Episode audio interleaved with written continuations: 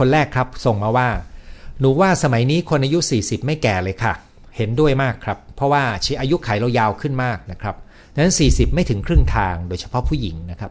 ยิ่งถ้าเป็นคนดูแลตัวเองดีๆ ดูสวยสมาร์ทมากทำงานมั่นคง มีความนิ่งมากขึ้น เข้าใจโลกมากขึ้น มองทะลุความจริง ฉลาดมีอำนาจ มีอิสระทางการเงิน โดยเฉพาะผู้หญิงที่มีหน้าที่การงานดี มีบ้านมีเงิน เก็บมีงานทำมีเงินสำคัญมาก ดูแล สุขภาพรูปร่างหน้าตา ถ้ามีพร้อมแล้ว จะไม่ค่อยแคร์ผู้ชายมาก และเป็นฝ่ายเลือกมากกว่าที่จะรอ เป็นฝ่ายถูกเลือก เห็นด้วยเหมือนกันนะครับ เพราะอะไรรู้ไหมครับ คุณคงทราบอยู่แล้วล่ะ ก็คือว่า ผลของการที่ระบบการทำงานที่ผู้หญิงเริ่มเข้าสู่ระบบแรงงาน แล้วก็ทำงานแล้วมีความสามารถในการพึ่งพาตนเองทางเศรษฐกิจได้เนี่ยตัวนี้เปลี่ยนรูปแบบความสัมพันธ์ระหว่างชายหญิงไปเยอะเลยนะครับ แล้วผมเองก็เจอหลายบ้านนะครับว่า ผู้หญิงผู้ชายพอแต่งงานกัน แล้วฝ่ายชายทำงาน แล้วก็ขอให้ผู้หญิงมาเป็นแม่บ้านเนี่ยพอผ่านเป็นนานๆหลายคู่เนี่ยถ้าไม่ปรับตัวกันนะครับ มันจะมีช่องว่างระหว่างฝ่ายชาย ซึ่งทำงานและสร้างไรายได้ กับฝ่ายหญิงซึ่งเลี้ยงดูลูกและเป็นบทบาทสำคัญ แต่ถูกมองว่ามีความสำคัญน้อยกว่า เพราะไม่ใช่คนหาเงินเนี่ยตรงนี้มันจะสร้างความไม่ลงตัวกันพอสมควรนะครับ กลับมาสำหรับข้อเขียนของสมาชิกท่านนี้นะครับ ต่อก็คือ บางคนเลือกใช้ชีวิตท่องเที่ยวต่างประเทศทำงานใช้คอมมือถืออินเทอร์เน็ต brief งานผ่านไลน์เคลียร์งานเสร็จไปฟิตเนสไลฟ์สไตล์ไม่ไม่ป้าค่ะ แต่ soft ลงไม่หวือหวา มีวางแผนระเบียบวินัยการใช้เงิน happy มากค่ะ ชีวิตไม่เฉาเลย หนูว่าพื้นฐานการศึกษามีผลต่อการใช้ชีวิตจริง ๆ ส่วนแต่งไม่แต่งอาจไม่ใช่สิ่งสำคัญที่สุดแล้ว จะไม่ care ปากคนนินทา เพราะเราสวยและรวยมาก ชีวิต happy กว่าการมีครอบครัว ถ้าเจอคนที่อยู่ด้วย happy เขาก็คงเลือกจะเปิดใจเอง แต่ต้องมีแล้วคุณภาพชีวิตดีขึ้นกว่าเดิม ไม่นำพาให้เราตกต่ำลง แบบนี้น่าจะดีกว่าค่ะ ดูเหมือนว่าที่คุณพูดมาจะไปในทางเดียวกันกับที่ผมแจกแจงซะละเอียดนะครับ คุณก็ช่วยสรุปจากมุมมองของผู้หญิงนะครับ ไม่แน่ใจว่าสมาชิกท่านที่ส่งมานี้อยู่ในกลุ่มเดียวกันที่บรรยายไหมนะครับ ท่านถัดมาครับบอกว่าอยากให้แต่งค่ะ ต้องดูกันไปก่อน ถ้าผู้ชายมีพร้อมทุกอย่างนิสัยดี มามารยาทมารยาทเรียบร้อยนะครับเขาพิมพ์แปลกๆ เป็นคนขยันสะอาดสะอ้าน เข้าใจเราทุกเรื่อง เวลามีปัญหาปรึกษาได้ ที่สำคัญช่วยเหลือเราได้เรื่องเงิน แต่ผู้ชายแบบนี้มีน้อยค่ะ รู้สึกว่าจะมี 20%นะครับพูดง่ายๆ ถ้าคุณมีคนที่ดีมีคุณสมบัติพร้อม เข้ามาแล้วถูกใจกัน มันก็คงไม่ยากนะครับ ที่คุณจะเลือกเดินหน้าต่อนะครับท่านนี้บอกว่า ถ้าย้อนเวลากลับไปได้จะไม่แต่งงานค่ะ สงสารลูกและเพศชายอ๋อสงสารลูก เพศชายเห็นแก่ตัวมากในสังคม ผู้หญิงสมัยนี้มีความรู้ความสามารถดูแลตัวเองได้นะครับ อันนี้เป็นข้อคิดเตือนใจจากสุภาพสตรีที่แต่งงานแล้วพบว่าคู่ชีวิตของเธอเนี่ย ไม่ได้ช่วยให้เธอมีชีวิตคู่ที่มีความสุข แล้วก็ลูกก็ไม่มีความสุขก็สงสารลูกนะครับ มีคนเข้ามา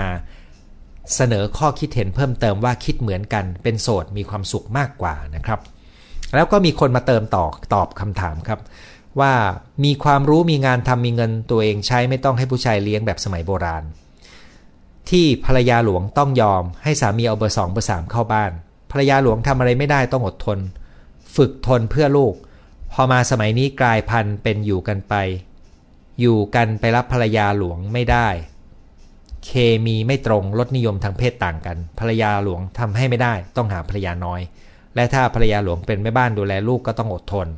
ยอมรับบ้านที่สองเพื่อลูกและเพื่อเงิน ยิ่งอายุเยอะจะหางานเพื่อลูกก็ลำบากต้องยอมนะครับ อีกท่านหนึ่งก็ส่งมาว่า ถ้าเข้าใจธรรมชาติก็ไม่ต้องเข้าต้อไม่ต้องใช้คำว่าอดทน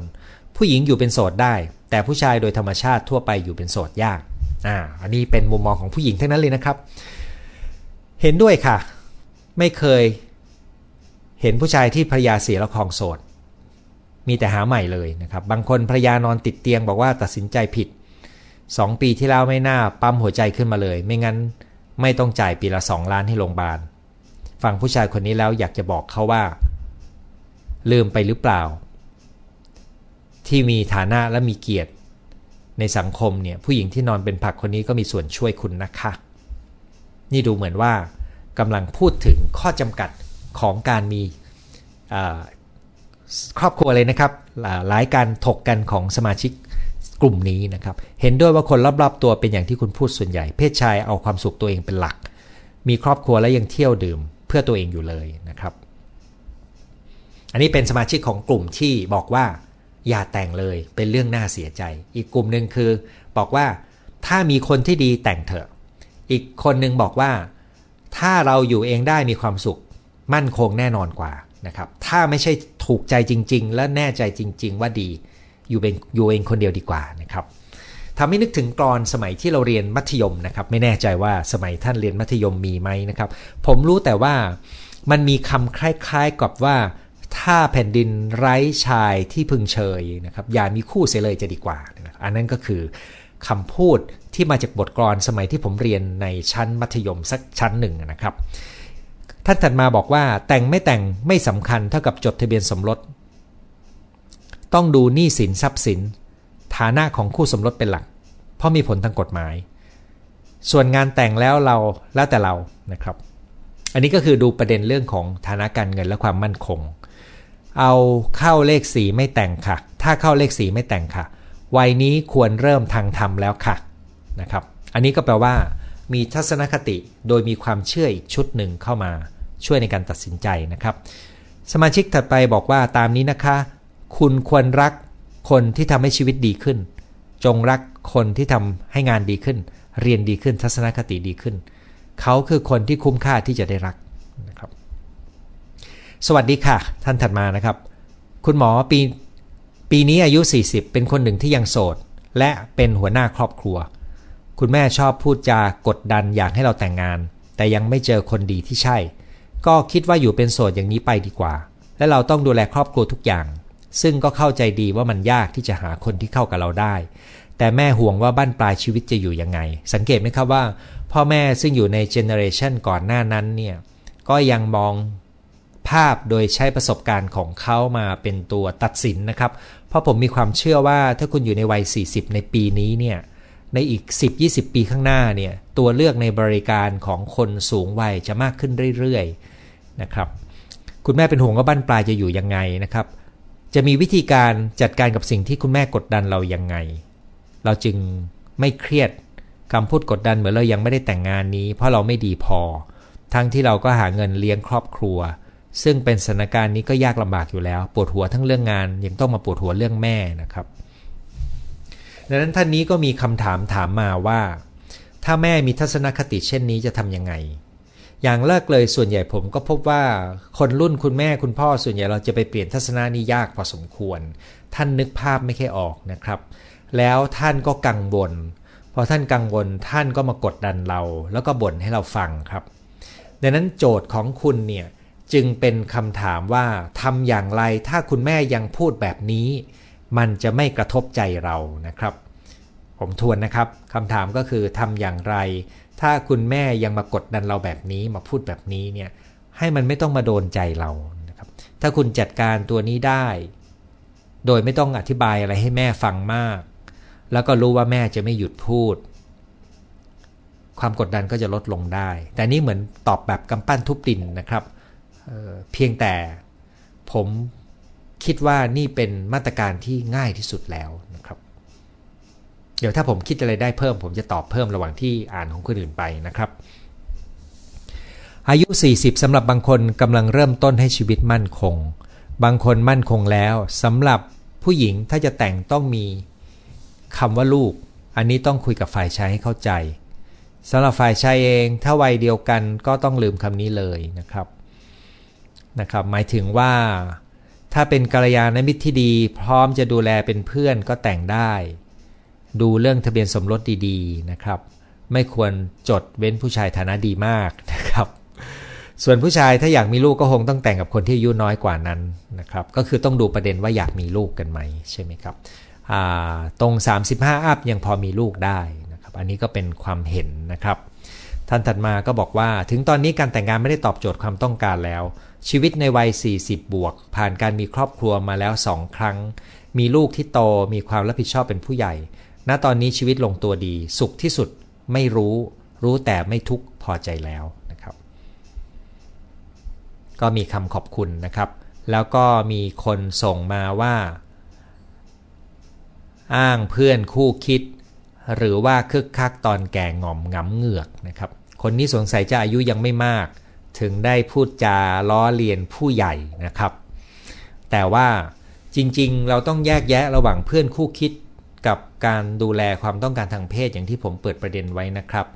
คือความต้องการทางเพศเนี่ยเราปฏิเสธไม่ได้ว่ามันเป็นส่วนหนึ่งของระบบชีวภาพเรา แต่โดยเฉลี่ยแล้วพออายุมากขึ้นมากขึ้นเนี่ยความสนใจเรื่องนี้มันจะลดลง แต่ไม่ได้แปลว่าจะหมดไปในทุกคนนะครับ ส่วนความเป็นเพื่อนคู่คิดเนี่ยถ้าอยู่ด้วยกันได้และเข้าใจกันอยู่ยิ่งนาน มไม่อยากเปรียบเทียบว่าเหมือนเหล้าที่บ่มนะครับเพราะบางเงินไม่ได้ดื่ม แล้วก็ไม่สนับสนุนการดื่มนะครับ แต่เพื่อนคู่คิดเนี่ยเป็นสิ่งที่มีคุณค่ามากนะครับนั้นมันก็เป็นไปได้ที่จะเป็นเพื่อนคู่คิดโดยไม่ต้องแต่งก็ได้ใช่ไหมครับ คนต่อไปนะครับ ถ้าสินเสมอกันการมีใครสักคนที่เป็นให้ทุกอย่างซึ่งกันและกันช่วยเหลือจุนเจือกันก็น่าจะพิจารณาแต่งอยู่นะ ท่านถัดไปอยู่ที่มุมมอง ซื้อลอตเตอรี่ก็หวังว่าจะถูก ถ้ากลัวเสียตังก็ดูคนอื่นเขาซื้อกันต่อไปนะครับ แล้วก็ใส่ข้อคิดของวินสตันเชอร์ชิลมาด้วยว่า คนที่มองโลกในแง่ลบจะเห็นอุปสรรคอยู่ในทุกโอกาส แต่คนที่มองโลกในแง่บวกจะเห็นโอกาสในทุกอุปสรรคนะครับ ท่านถัดมานะครับ เรื่องนี้น่าสนใจเพราะเป็นจุดเปลี่ยนที่ยากจริง ๆ ในขณะที่รู้สึกว่าคนเดียวกำลังไปได้สวย มีคนเข้ามาจะช่วยเติมเต็มอีกครึ่ง เป็นทางแยกที่ยากจะตัดสินใจนะครับ ผมก็เชื่อครับว่าสำหรับคนส่วนใหญ่มันจะเป็นทางเลือกที่ยาก เพราะมันมีโอกาสที่จะได้สิ่งดีมา กับโอกาสที่จะเสียสิ่งที่เรามีอยู่ไป คราวนี้โดยธรรมชาติของมนุษย์นะครับ เวลาที่มันมีโอกาสจะได้สิ่งดีมา กับที่จะเสียสิ่งที่มีอยู่ไปเนี่ยมันมีหลักจิตวิทยาอยู่ในนี้ด้วยนะครับ ว่ามนุษย์จะกลัวความสูญเสีย มากกว่าจะสนใจสิ่งที่จะได้มา ยกเว้นว่าสิ่งที่จะได้มานี้เนี่ยจะต้องมีมูลค่ามากกว่าสิ่งที่จะสูญเสียอย่างน้อย 2 เท่าขึ้นไป ซึ่งในที่นี้ไม่ได้นับถึงการเงินอย่างเดียวนะครับ อันนี้ก็แปลว่า โดยแนวโน้มถ้าเกิดว่ามันไม่ใช่คนที่ถูกใจมากๆ แล้วรู้สึกว่าจับคู่กันได้ดีเนี่ยคนที่มาถึงจุดนี้เนี่ยมีแนวโน้มที่จะไม่เสี่ยง คือไม่อยากสูญเสียนะครับ ยกเว้นว่าเขามีความเหงา ซึ่งกรณีนั้นความเหงานี่จริง ๆ ต้องจัดการภายในใจตัวเองนะครับเอาละต่อนะครับ ถ้าคนคนนั้นเป็นคนดีใช่อายุไม่สำคัญ เป้าหมายในการใช้ชีวิตคู่แต่ละคนไม่เหมือนกัน คล้าย ๆ กับตอนที่ผมพูดประเด็นว่าการแต่งงานมันจะตอบโจทย์อะไรนะครับ ก็แปลว่านั่นคือเป้าหมายของการใช้ชีวิตคู่ครับ คนที่เจอคนร่วมชีวิตเป็นคู่แท้ มันไม่ได้เจอกันง่าย ๆ ถ้าเจอแล้วไม่ยอมปล่อยให้หลุดมือไปนะครับ ถัดมานะครับคิดอยู่คิดว่าอยู่ที่ความพร้อมที่จะยอมปรับตัว เพราะอยู่กับตัวเองมาถึงวัยนี้มักจะมีบุคลิกความคิดความเข้าใจ มุมมองต่างๆ แบบแข็งเกรงตกผลึกเป็นตัวตนระดับหนึ่งแล้ว ถ้าคิดจะแต่งงานต้องคิดเรื่องการปรับตัว ซึ่งนี้น่าสนใจนะครับ หมายความว่า ถ้าคุณมีอายุเลข 4 ทั้งคู่ หรือมากกว่านั้น แล้วก็อาจจะมีความแข็งตัว ของนิสัยใจคอ ไม่ค่อยปรับตัวไม่ค่อยยืดหยุ่น การมาอยู่ด้วยกันก็จะมีเรื่องทะเลาะเบาแวงกันได้ง่ายขึ้น ดังนั้นจุดสำคัญถ้าคุณจะเลือกก็คือต้องดูความยืดหยุ่น พอสมควรนะครับ แล้วก็อย่าลืมว่าระยะทางพิสูจน์มานะครับคือการให้เวลาในการทำความรู้จักกันให้นานพอ จะช่วยเรารู้จักได้ดีขึ้นนะครับ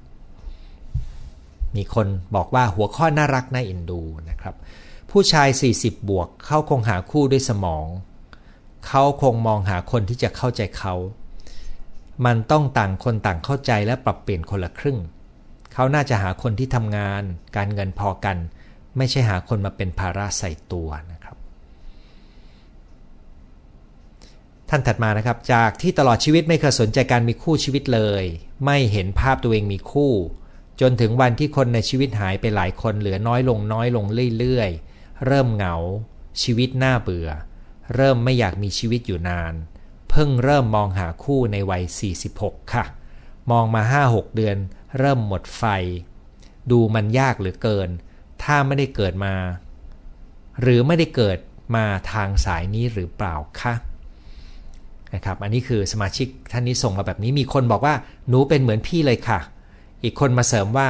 อายุที่มากก็คงเป็นปัจจัยหนึ่งมั้งค่ะ เหมือนเวลาสมัครงานยังกำหนดอายุนะครับคนถัดมามาเติมครับ คุณแม่ของเพื่อนแต่งงานอีกครั้ง กับเพื่อนสมัยเด็กตอน 60 กว่า อยู่เป็นเพื่อนดูแลกันและกันเอาใจช่วย นั้นมันมีนะครับ คนที่ไปแต่งงานวัย 60 กว่า แล้วสองฝ่ายนั้นอาจจะไม่ได้แต่งงานกันเลยทั้งคู่ หรือแต่งงานกันมาแล้วแล้วคู่ชีวิตเสียชีวิตไป ก็กลับมาอยู่ด้วยกัน ซึ่งในวัยนี้แน่นอนนะครับ สิ่งที่เขาต้องการไม่ใช่เรื่องของ คู่สามีภรรยาในแบบที่หนุ่มสาวแต่งงาน แต่เขาต้องการอยู่เป็นเพื่อนดูแลกันและกันนะครับ มีคนส่งมาเติมต่อด้วยว่า อีกสักครั้งดีไหมนะครับ ก็มีคนตอบว่าไม่เอาแล้วนะครับเอาละครับ ต่อมานะครับท่านถัดมาบอกส่วนตัวมีไว้เพื่อให้รู้ว่ายังมีคนห่วงใยฟังคุณหมอมาปีกว่า เอาชนะความกลัวเพื่อเปิดพื้นที่ให้ความรักซ้ำไป 10 กว่ารอบ ตอนนี้ใกล้จะสละโสดในวัย 46 นะครับ โอ้ยินดีด้วยเลยครับ ก็แปลว่าคุณกำลังจะแต่งงานในวัย 46 แล้วก็หวังว่าไลฟ์วันนี้จะช่วยให้คุณได้แง่คิดในการดูรายละเอียดเช็คลิสต์ในขั้นสุดท้ายนะครับ ท่านนี้ฝ่ายชายนะครับส่งมาว่า สุขภาพคือตัวแปรสำคัญ ผมว่าชีวิตหลัง 35 เริ่มเห็นความตายชัดขึ้น เริ่มวางภาระทางใจ หวนไปแบกภาระตัวใหม่อย่างการสร้างครอบครัว ผมว่าคือการตัดสินใจผิด ก็หมายความว่าสมาชิกท่านนี้ซึ่งเป็นผู้ชายมองว่า ถ้าถึงวัยนี้แล้วอย่าไปหาเรื่องเลยนะครับ มันจะเป็นการหาเรื่องทำนองนั้นนะครับ เพราะเริ่มเห็นความตายแล้ว อันนี้เป็นทัศนะนะครับ ทุกคนถูกผิดต้องแล้ว แต่ว่าเราจะเลือกนะครับ แม้แต่ข้อคิดของผมวันนี้นะครับ ก็เป็นเพียงข้อคิดที่เกิดจากมอง จากมุมของชีวิตในภาพรวมนะครับ คนส่วนมากจะคิดว่าแปลกถ้าเจอผู้ชาย 40 อัพและยังโสด แต่เป็นเรื่องปกติสำหรับผู้หญิง ส่วนตัวคิดว่าถ้าเราอยู่คนเดียวได้จน 40 อัพ จะหาอีกคนให้มาวุ่นวายใจทำไม ต้องปรับตัวอีกเครียดเปล่าๆ มีเหงาบ้างก็แค่ชั่วคราวนะครับ เห็นไหมครับว่า แต่ละคนก็มีทัศนะแตกต่างกันได้ วันนี้ก็ไม่ได้มีคำตอบให้เหมือนข้อมูลวิชาการทั่วไป แต่วันนี้มากระตุ้นการแลกเปลี่ยนเพื่อให้ได้ฟังแง่มุมที่หลากหลายนะครับ ท่านนี้บอกว่ามีเพื่อนคู่คิดก็ดีนะครับ เพราะว่าคำว่าเพื่อนคู่คิดเนี่ยมันเป็นเหมือนคำสำคัญที่ทำให้เรามีความอุ่นใจนะครับ ท่านถัดมานะครับบอกฟังคุณหมอทุกคลิปเลยค่ะ วันที่ 8 เดือนธันวาจะได้คุยกับคุณหมออ๋อขออภัย สงสัยมีนัดเจอกันที่โรงพยาบาลนะครับ แม่บอกถ้าได้คนดีก็โชคดีไป ถ้าเจอคนไม่ดีอย่าดีกว่า อยู่คนเดียวดีกว่า ปีหน้า 42 แล้วนะครับ ก็ย้ำว่า 42 ยังไม่เรียกว่าเยอะ แล้วก็ดูเหมือนว่าความคิดเห็นส่วนใหญ่ก็คือ ถ้าไม่แน่ใจอยู่เองดีกว่านะครับ แสดงว่าคุณแม่ทันสมัยและเข้าใจความทุกข์ของชีวิต เมื่อมีคู่ไม่ดีเนี่ยนะครับ โดยเฉพาะถ้ารู้สึกว่ามีความสุขดีแล้ว อันนี้แหละครับคือหลักจิตวิทยาที่ผมพูดไปนะครับ มันคือความกลัวความสูญเสียเนี่ยจะมีพลังมากกว่าความอยากได้สิ่งบางสิ่งนะครับ มันต้องชั่งน้ำหนักกัน เรียกว่าตัวที่จะมาแลกเนี่ยต้องดีมากๆ ไม่อย่างนั้นคนเราจะกลัวความสูญเสียนะครับ ท่านถัดมาบอกว่า ตัดสินใจว่าจะเป็นโสดค่ะ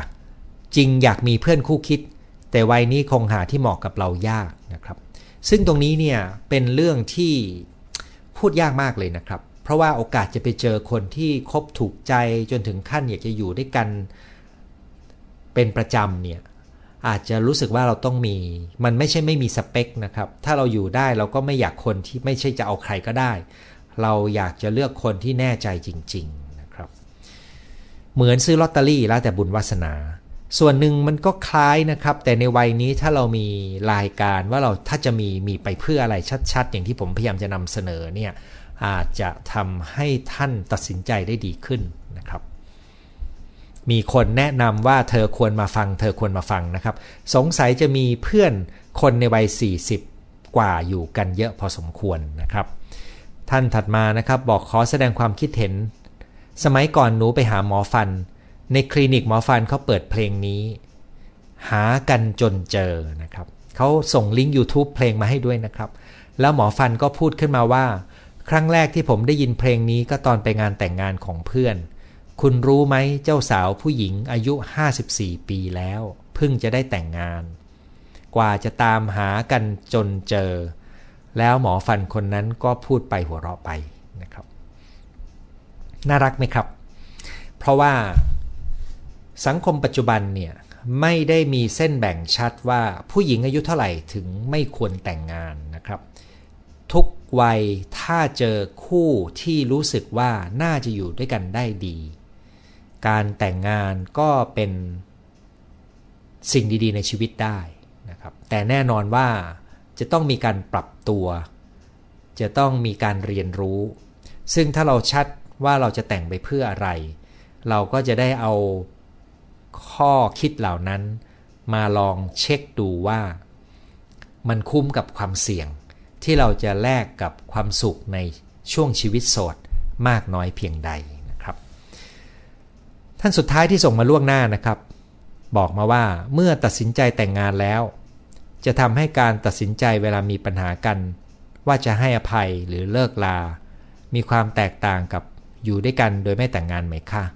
อ๋อนี่เป็นคำถามนะครับบอกว่า ถ้าแต่งงานกัน เวลามีปัญหา แล้วจะเลิกกัน จะแต่งแตกต่างกันกับแบบอยู่โดยไม่แต่งไหม ข้อนี้น่าสนใจนะครับ คุณหมายความว่า ถ้าคุณไม่อยากเดินหน้ามากนัก คุณอาจจะลองอยู่ด้วยกันโดยไม่แต่ง ซึ่งแปลว่าตรงนี้ทั้งฝ่ายหญิงฝ่ายชาย จะต้องถือว่าเป็นการทดลองหรือเรียนรู้การอยู่ร่วมกัน โดยไม่มีกระบวนการแต่งงาน ซึ่งในที่นี้เข้าใจว่าไม่มีเช่น ไม่มีการจดทะเบียนสมรส ไม่มีพิธีแต่งงานให้คนอื่นรู้นะครับ แล้วถ้าอยู่ด้วยกันไม่ได้ หรือมีเรื่องกันแล้วจะแยกกันมันจะยากกว่าไหมเนี่ยนะครับ เมื่อเทียบกับถ้าไปมีกระบวนการแต่งงาน ซึ่งในที่นี้ก็มีทั้งการจดทะเบียนสมรส กับพิธีแต่งงานให้สังคมรับรู้นะครับ เพราะเวลาที่เราพูดถึงการแต่งงานเนี่ยมันมีอย่างน้อยอยู่ 3 มิตินะครับมิติที่ 1 คือมิติทางกฎหมาย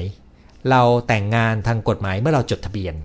เห็นไหมครับซึ่งก็จะมีกฎหมายที่เกี่ยวข้องกับผลของการแต่งงานตามกฎหมาย เช่นเรื่องสินสมรสนะครับมิติที่ 2 คือมิติทางสังคมครับเราประกาศให้คนรู้ว่าเราแต่งงานกันแล้วนะ เรามีคู่แล้วนะนะครับอันส่วนมิติที่3เนี่ยอาจจะไม่ค่อยมีการคิดถึงมากนักนะครับ ก็คือมิติในมุมมองของศาสนานะครับ แต่มิตินี้เนี่ยผมคิดว่ามีน้ำหนักน้อยลงน้อยลงเรื่อยๆนะครับ ถ้าจะมีก็คือความเชื่อในการแต่งงาน ว่ามันมีความผูกพัน และมันมีพิธีกรรมทางศาสนาอยู่ด้วยนะครับดังนั้นคำถามของคุณก็คือ ระหว่างมีกระบวนการแต่งงานกับไม่มีมันจะทำให้ตัดสินใจแตกต่างกันไหมในวันที่จะเลิกกัน ผมคิดว่า ต้องขึ้นอยู่กับข้อตกลงของคู่อยู่เหมือนกันนะครับ แต่โดยทั่วไปถ้าเราประกาศให้สังคมรับรู้แล้วเรามีกฎหมาย เวลาจะเลิกกระบวนการก็จะยากกว่าหน่อยหนึ่ง เพราะเราต้องคำนึงถึงเรื่องของออหน้าตา เราต้องคำนึงถึงกระบวนการทางกฎหมาย แต่ถามว่าเรื่องใหญ่ไหม ถ้าเราชัดเจนการจดทะเบียนหย่าไม่ใช่เรื่องใหญ่ ไม่ใช่เรื่องยากนะครับ กระบวนการแจ้งข่าวทางสังคมหรือไม่ต้องแจ้งข่าวเพราะเป็นชีวิตเราก็จบได้ด้วยเช่นกัน นั้นมันจึงขึ้นอยู่กับว่า เราแคร์แค่ไหนกับกระบวนการนี้ครับ ทั้งหมดนี้ก็เป็นการแลกเปลี่ยนกันในการคำถามนะครับที่ว่า เออ ถ้าวัย 40 แล้วเรามีโจทย์แบบนี้เนี่ยตกลงเราจะเลือกยังไงนะครับ ซึ่งผมหวังว่าทั้งส่วนเนื้อหาที่ผมเตรียมมาให้กับข้อคิดที่มีคนตอบมานะครับ จะเป็นแง่คิดให้กับทุกท่านได้ไปพิจารณา ผมขอใช้เวลาอีกนิดนึงในการพยายามตอบคำถามของสมาชิก ท่านที่ถามว่า คุณแม่ยังไม่เลิกกดดัน และก็พูดนะครับ ซึ่งเมื่อสักครู่นี้ผมได้แจ้งไปว่า คุณแม่น่าจะยากที่จะเปลี่ยนนะครับ แต่ในประสบการณ์ของผมคำว่าประสบการณ์ของผมก็คือจากที่ผมรู้จักคนนะครับ เพราะว่าแรงกดดันของผมไม่มีแล้วเนี่ยนะครับ ถ้าคนอายุมากขึ้นเรื่อย ๆ แรงกดดันทางสังคมมักจะลดลง แต่แม่มักจะมักจะห่วงลูกนะครับห่วงมากจนบางครั้งความห่วงนั้น แปลงเป็นความโกรธนะครับความกังวลของแม่เนี่ยแปลงเป็นความโกรธการต่อว่าการกดดันนะครับนั้นถามว่าคุณจะจัดการได้ยังไง ก็มีจัดการได้หลายแบบนะครับ แบบแรกที่เมื่อกี้ผมเสนอไปก็คือ แบบของการทำใจยอมรับ ว่ายังไงแม่ก็จะพูด เข้าหูซ้ายทะลุหูขวาไป ไม่ต้องไป รับมันมานะครับแบบที่ 2 ก็คือทำให้แม่ตระหนักว่า การแต่งงานไม่ได้มีข้อดีอย่างเดียว มันมีข้อเสีย มีความเสี่ยง และลูกไม่ได้คิดว่าจะต้องแต่งหรือไม่แต่งดูถ้ามีคนดีจริง ซึ่งแบบตัวเลือกเนี่ยมันต้องคุยกัน ปัญหาก็คือคุณแม่ฟังไหม ถ้าคุณแม่ไม่เคยฟังนะครับ ทางเลือก 2 ไม่เคยมีประโยชน์ครับ แต่ถ้าคุณแม่ฟังเนี่ยคุณอาจจะทำให้คุณแม่เห็นภาพ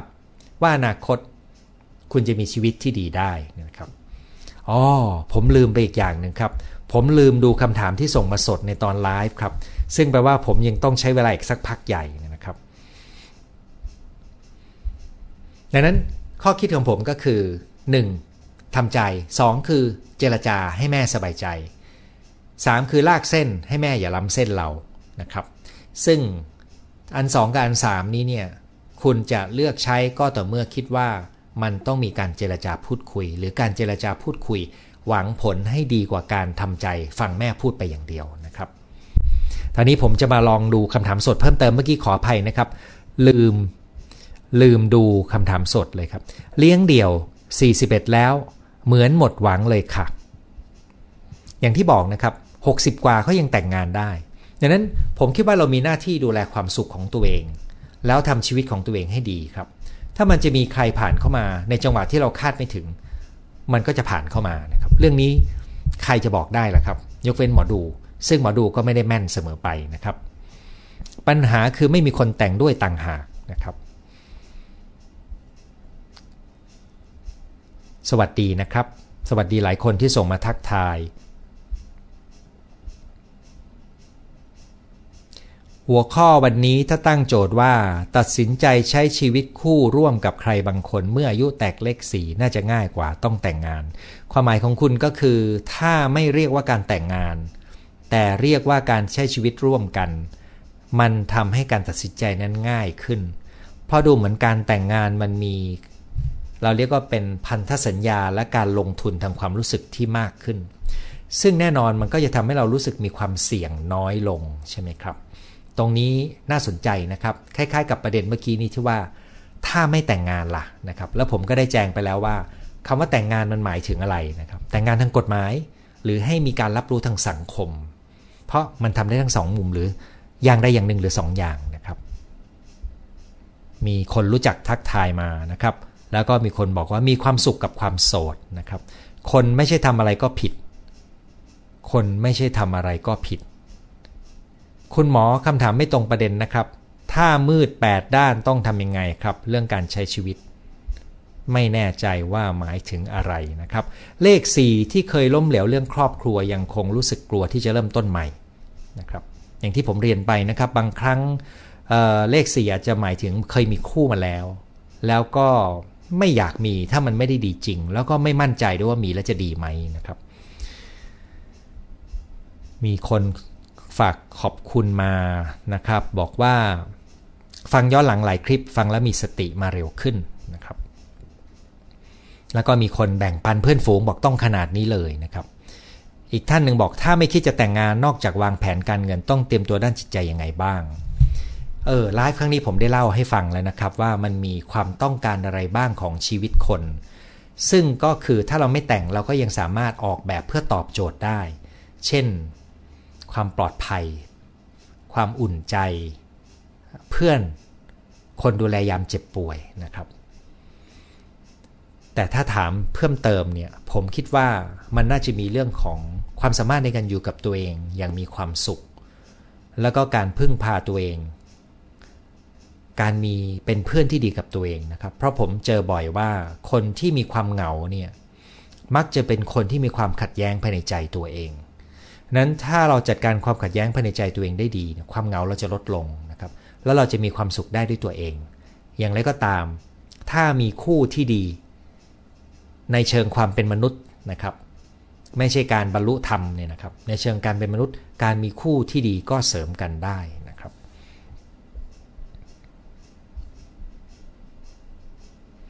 เลข โสดเลข 4 รู้สึกตัวเองโชคดี รู้ว่าตัวเองต้องการอะไรชัดเจนขึ้น หนูซ่อมของเป็นทุกอย่าง หลอดไฟท่อน้ำประกอบของประกอบเฟอร์ทำได้หมดทำมาตั้งแต่เด็ก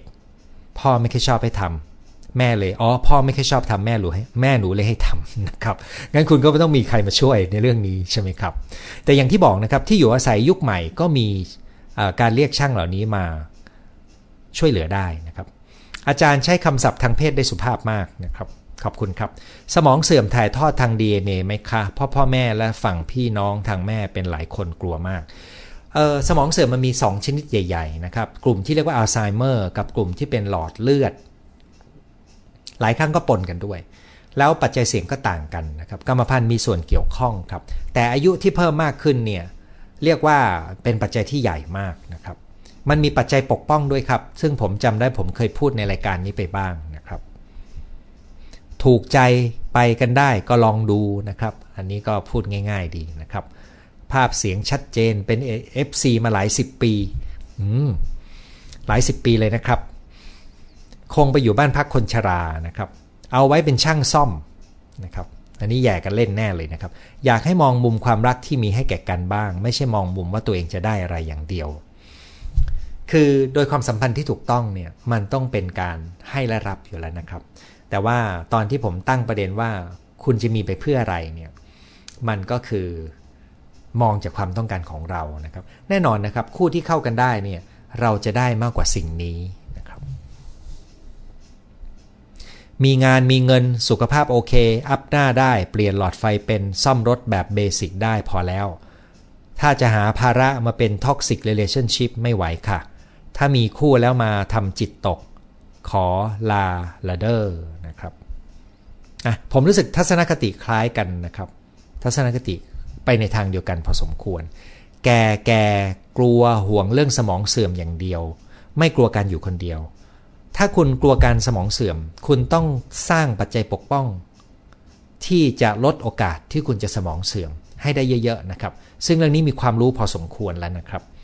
ความรู้ในวงการสุขภาพเนี่ยนะครับมีเพื่อนสนิทดูแลกัน นะครับซึ่งไม่ได้แปลว่าต้องเป็นคู่ครองนะครับมาอยู่ในละแวกใกล้กันเป็นเพื่อนกันนี่นะครับง่ายเลย มีงานมีความมั่นคง ไม่มีความจำเป็นที่จะต้องแต่ง เพราะสุขภาพไม่ดีไม่สามารถมีบุตรได้แล้วนะครับ ตอนนี้กำลังวางแผนจะเกษียณอย่างไรให้ได้ทำเป้าหมายอยากทำทั้งงานและงานเดดิเลกให้สำเร็จ ไม่หาผู้ชายแล้วค่ะ หาบ้านพักคนชราดีๆ ในวัยเกษียณอยู่กับเพื่อนดีกว่านะครับถ้าคุณมีเพื่อนที่ดีนะครับ และเพื่อนของคุณก็เป็นโสดด้วย แล้วคุณก็ออกแบบไปอยู่ด้วยกัน ผมคิดว่าเป็นสังคมที่น่าสนใจนะครับ ท่านนี้บอกว่านุเคยแต่งค่ะ แต่คู่ชีวิตเสียชีวิตไปแล้วไม่มีลูกด้วยกัน กังวลอย่างเดียวเลย ตอนนี้คือสุขภาพตอนแก่และสุขภาพจิต เคยเป็นพนิคช่วงแฟนเสียในปีแรก รักษาหายแล้ว แต่ก็กังวลจะกลับไปเป็นอีก พัฒนาเป็นซึมเศร้าและเตรียมการเงินไว้ตอนเกษียณพอสมควร นะครับดังนั้นโจทย์ของคุณก็จะเป็นโจทย์ของการดูแลจิตใจตัวเอง ซึ่งมีทักษะหลายตัว โดยรวมแล้วก็คือทักษะที่จะช่วยคุณอยู่อย่างมีความสุขได้ด้วยตัวเองนะครับ ซึ่งผมเห็นด้วยว่ามันเป็นเรื่องที่ต้องฝึกฝนดูแลนะครับ มีเงินมีงานท่องเที่ยวชีวิตโสดดีกว่า ไม่อยากมีภาระ ศึกษาธรรมะชีวิตแฮปปี้ เรื่องแบบนี้คนในอยากออกคนนอกอยากเข้า สุขหรือทุกข์อยู่ที่ใจ แม้นแผ่นดินสิ้นชายที่พึงเชยอย่ามีคู่เสียเลยจะดีกว่านะครับเขาช่วยบอกขยายความให้ผมนะครับ ก็คือ อีเหนา วิจารณ์ความอัปลักษณ์ของจรากานะครับ ขอบคุณนะครับ ผมเป็นคนที่วิชากลุ่มนี้เป็นวิชาที่ไม่เคยรู้มาก แต่คงมีเพื่อนพูดฟังเข้าหูบ่อยๆนะครับ อายุ 40 เลือกอย่างไรก็ได้ ถ้าประเมินแล้วว่าเขาเป็นคนดีสุภาพรับผิดชอบ เพราะการมีชีวิตคู่ก็ช่วยให้เกิดความอุ่นใจในหลายช่วงเวลา แต่ต้องช่วยเสริมใจกันและกันชวนกันออกกำลังกายนะครับ ดิฉันเป็นแม่เลี้ยงเดี่ยว มีลูกสาวอายุ 31 ถ้าเขาไม่แต่งดิฉันก็ไม่กังวล เพราะเราได้สอนให้เขามีชีวิตที่อยู่ด้วยตัวเองให้ได้นะครับ เจอเคสมีเมียน้อยในคนที่รู้จักและญาติเยอะ เลยคิดว่ายอมอยู่เป็นโสดดีกว่าทำงานตั้งแต่เรียนจนจบลืมคิดเรื่องมีครอบครัวตัวเอง ตอนนี้ตกงานอยู่กับคุณแม่คุณพ่อที่แยกทางกัน และเลี้ยงหลานเลี้ยงหมา ก็ยังไม่คิดว่าจะมีครอบครัวของตัวเอง แต่เนื่องจากอยู่ต่างประเทศมานาน พอมาอยู่ไทยตอนนี้ พอเข้าใจว่าการหาคู่ชีวิตมันเป็น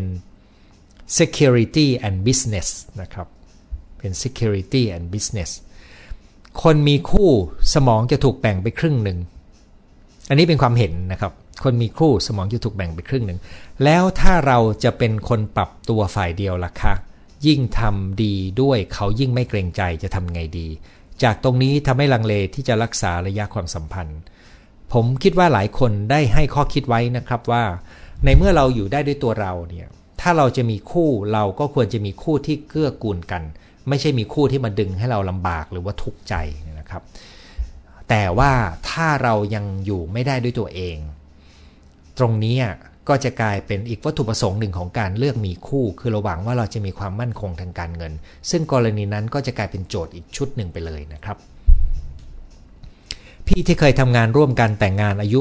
50 ดูพี่เขาสดชื่น แต่มาได้ข่าวหลังจากพี่เขาย้ายไปหลายปี พี่เขาเสียชีวิตด้วยโรคมะเร็งน ตามหาแต่ไม่เจอนะครับสวัสดีค่ะอาจารย์อยู่ต่างประเทศอยากเล่นออนไลน์ อยากเล่นออนไลน์ ไม่แน่ใจว่าคุณหมายถึงอะไรนะครับ ความรักระหว่างคนพิการกับคนปกติ หมอคิดว่าอุปสรรคคืออะไร ต้องถามว่าเป็นความพิการด้านไหนนะครับ เพราะว่าจริง ๆ อุปสรรค มันต้องขึ้นอยู่กับว่าคู่นั้นจะมองเห็นอะไรเป็นอุปสรรคใช่ไหมครับ มากกว่า แต่ถ้าถามว่ามันจะมีทัศนคติของคนรอบตัว ที่มาตัดสินมาห้ามมามายุ่งด้วยนี่นะครับ อันนี้อาจจะเป็นอุปสรรคสำคัญอันหนึ่งนะครับที่เหลือก็จะเป็นปัจจัยที่เราคุยกันนะครับ การเงินเวลาความการพึ่งพาตัวเองนะครับ คิดว่าไม่มีอะไรแน่นอน เราต้องเติมตัวเองให้เต็ม ไม่รู้คนที่อยู่นานๆทะเลาะกันทุกวัน คู่บุญหรือคู่กรรม เจอคนที่ดีค่ะ แต่ว่าปรับตัวเยอะมาก มีรายละเอียดจุกจิก ตอนนี้เลยห่างๆกัน อย่างที่เรียนนะครับ ถ้าเราจะเลือกเนี่ยในวัยนี้นะครับ เราจะรู้ดีว่า ความสามารถในการปรับตัวนี่สำคัญมาก ถ้าเขาจุกจิกจู้จี้นะครับ เป็นคนเป๊ะนะครับ ให้รู้ได้เลยว่าพอมาอยู่ด้วยกันจะจะยากมากขึ้นคุณอาจจะต้องดูลักษณะแฝงของบุคลิกในกลุ่มนี้นะครับ อายุ 42 ชอบเด็กรักเด็ก ถ้าได้แต่งงาน อยากมีลูกสาวน่ารักสักคน แต่เป็นไปไม่ได้แล้ว สวัสดีค่ะ ถ้าเจอคนที่ใช่แต่งก็ดี แต่ถ้าคนไม่ชอบไม่ใช่ อย่าฝันดีกว่า อายุไม่สำคัญเมื่อไหร่ก็ได้ น่าสนใจ เพราะ 60 ก็แต่งได้70ก็แต่งได้ใช่ไหมครับ หรือไม่แต่งแต่อยู่ด้วยกันก็ยังได้ หรือเป็นเพื่อนอยู่บ้านใกล้กันก็ยังดีนะครับ แต่ผู้หญิงตามที่คุณหมอบอกโอกาสมีลูกไป 40 จะยิ่งยากขึ้น อ๋อมีคนทักมาว่าจะติดต่อออนไลน์เพราะอยากเรียนนะครับ ให้ติดต่อช่อง Inbox ได้นะครับ Neuroplasticity รักษาแพนิคได้ไหมครับแพนิคไม่ต้องใช้ Neuroplasticity ครับแพนิคมีวิธีรักษาในส่วนที่ไม่ใช้ยาเพียบเลยนะครับ แต่ว่าถ้าเป็นมากต้องใช้ยาเป็นตัวนำก่อนนะครับ แต่อย่าหวังพึ่งมาตรการยาเป็นมาตรการหลักนะครับ ปรึกษาหมอเรื่องงานได้ไหมไม่ค่อยถนัดเรื่องนี้นะครับ แต่ว่าผมมีโปรแกรมเรียนรู้การออกแบบ เส้นทางงานให้กับตัวเองนะครับ มันเป็นหลักคิดว่าเราต้องมองถึงประเด็นอะไรบ้างนะครับ อยู่ยังมีความสุขด้วยตัวเองเริ่มต้นอย่างไรอันนี้เป็นหัวข้อไลฟ์ได้เลยนะครับ ว่าอยู่อย่างตัวเอง อยู่ยังมีความสุขด้วยตัวเองนะครับ เป็นหัวข้ออีกข้อหนึ่งได้เลยเผมจำไม่ได้ว่าเคยพูดไหมนะครับ ถ้ายังไม่พูดเดี๋ยวผมจะหยิบมาพูดให้น ทักษะการดูแลจิตใจตัวเองทำอย่างไรบ้าง อันนี้เหมือนกันเลยนะครับ เป็นหัวข้อใหญ่ ซึ่งมันจะกระจายในหัวข้อย่อยที่ผมเคยคุยไป ผมขอรับ 2 ประเด็นนี้ไว้นะครับ อยู่ยังมีความสุขด้วยตัวเองกับทักษะการดูแลใจตัวเองนะครับ ต่อจากคำถามเรื่องความรักคนปกติกับคนพิการด้านสติปัญญา อ๋อ ถ้าพิการด้านสติปัญญาต้องดูอย่างนี้นะครับว่าสติปัญญาที่ว่าพิการมันแค่ไหนนะครับ คือมันมีค่า IQ ปกติ กับที่ต่ำกว่าปกติ แต่ไม่ถึงกับเรียนรู้ไม่ได้ แล้วก็ยังดูแลตัวเองได้ แล้วก็มีที่ต่ำกว่าปกติ ที่เริ่มมีไม่สามารถดูแลตัวเองได้นะครับ แล้วต่ำมากๆบางทีอาจจะมีอาการทางจิตผสมได้นะครับ แล้วก็ดูแลตัวเองไม่ได้ คราวนี้ถ้าคุณพูดถึงคนที่มีสติปัญญาที่ต่ำกว่าปกติ แต่ไม่ถึงกับพิการรุนแรงนี่นะครับ ตัวนี้ถามว่ามีข้อห้ามไหม มันก็ไม่มีข้อห้าม แต่ถ้าคุณถามว่าจะมีลูกกันไหมเนี่ยคุณอาจจะต้องดูว่ามันมีกรรมพันธุ์อยู่ไหมนะครับ ที่เหลือ ที่เหลือผมคิดว่าต้องขึ้นอยู่กับความพร้อมของคู่ของทั้งสองฝ่ายนะครับ เพราะว่าทางการแพทย์ก็จะมองว่าถ้ามันเป็นเรื่องของกรรมพันธุ์ ก็ต้องดูแลเรื่องลูกหน่อยหนึ่งวิธีการดูแลก็คือส่วนใหญ่เราสามารถตรวจได้ล่วงหน้านะครับ อันนี้ผมไม่ทราบรายละเอียดของประเด็นเฉพาะนะครับ แต่โรคบางโรคเราสามารถตรวจล่วงหน้าได้ ที่จะป้องกันไม่ให้ลูกเป็น อันนี้ต้องไปเราเรียกว่าไปปรึกษาเเรื่องของพันธุกรรมนะครับ กรณีที่ต้องการจะมีลูก แต่ถ้าไม่จะไม่มีลูก ผมยังมองไม่เห็นข้อห้ามอะไรนะครับ ตอนนี้ยังนึกข้อห้ามไม่ออก ตอนนี้มีคู่แต่มีปัญหาอยากกลับไปเป็นโสดต้องเตรียมตัวเตรียมใจอย่างไร อืม โจทย์ข้อนี้ก็น่าสนใจนะครับ หลักคิดสำคัญก็คือ คุณจะอยู่รอดได้ด้วยตัวเองในทุกด้านได้ยังไง การเงิน การงาน สถานะ สังคม ความสุขส่วนตัวนะครับ การรักษาพยาบาลนะครับ ญาติมิตร ถ้าคุณมีทุกอย่างในการดูแลได้ แล้วคุณไม่มีความสุข อย่ากกลัวที่จะเดินออกมานะครับ คิดว่าสาวโสด 40 บวก อยู่บ้านคนเดียว เป็นบ้านทาวน์เฮาส์ เธอไม่ออกไปไหน จ้องแต่หาเรื่องร้องเรียนเพื่อน ลำคาญเพื่อนบ้านไปซะทุกเรื่องนะครับ หนูจะเป็นโรคเครียดโรคประสาทอยู่แล้วทำไงดี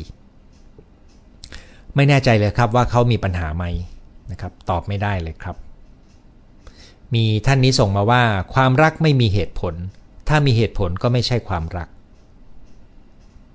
น่าสนใจครับ แล้วก็มีหลักการแบบนี้นะครับ คือเราอาจจะใช้ความรักเป็นตัวนำแต่เวลาที่เราจะตัดสินใจขั้นสุดท้ายเนี่ย เราอาจจะต้องคำนึงถึงเหตุผลประกอบนะครับ เช่นที่ผมได้นำเสนอเกณฑ์ว่าถ้าคุณอยากจะแต่งในวัยนี้หรืออยากจะอยู่ด้วยกัน คุณทำเพื่อตอบสนองความต้องการอะไรนะครับ ตัวนี้เป็นการตรวจสอบ การตัดสินใจของเราด้วยความรู้สึกรัก กับการเช็คให้แน่ใจนะครับ เราเรียกว่าใช้ทั้งสมองและหัวใจ มีพ่อกับพี่ชายรู้สึกเขาไม่ค่อยเป็นเพื่อนที่เข้าใจเราได้เลย ควรเลือกคนที่ชอบแก่กว่าหรืออายุไล่เรียกกันเลยเด็กกว่า จริง ๆ อายุไม่ใช่ประเด็นหลักเท่ากับความเข้าใจและวุฒิภาวะนะครับ ซึ่งผมคิดว่านั่นเป็นข้อคิดที่ตรงกันกับสมาชิกหลายคนที่เข้ามามีส่วนร่วมแลกเปลี่ยนกันในวันนี้ด้วยนะครับ แล้วท่านสุดท้ายก็ส่งมาว่า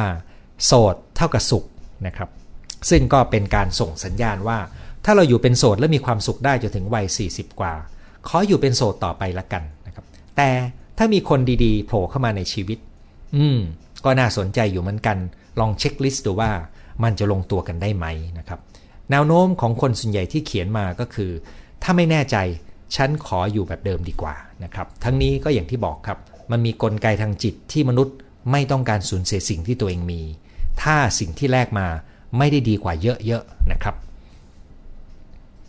ต้องแยกความถูกต้องและถูกใจให้ออกก่อนตัดสินใจจะแต่ง นั่นเป็นข้อความสุดท้ายที่ส่งเข้ามาในคืนวันนี้นะครับ วันนี้ขอบคุณทุกท่านที่เข้ามาแลกเปลี่ยนกัน ส่งข้อมูลข้อความข้อคิดเข้ามาอย่างอุ่นหนาฝาข้างนะครับ จบสำหรับการพูดคุยวันนี้ สัปดาห์หน้าวันอาทิตย์ ถัดไปนะครับ วันอาทิตย์หน้าตอนสองทุ่มเราพบกันใหม่สำหรับวันนี้สวัสดีครับ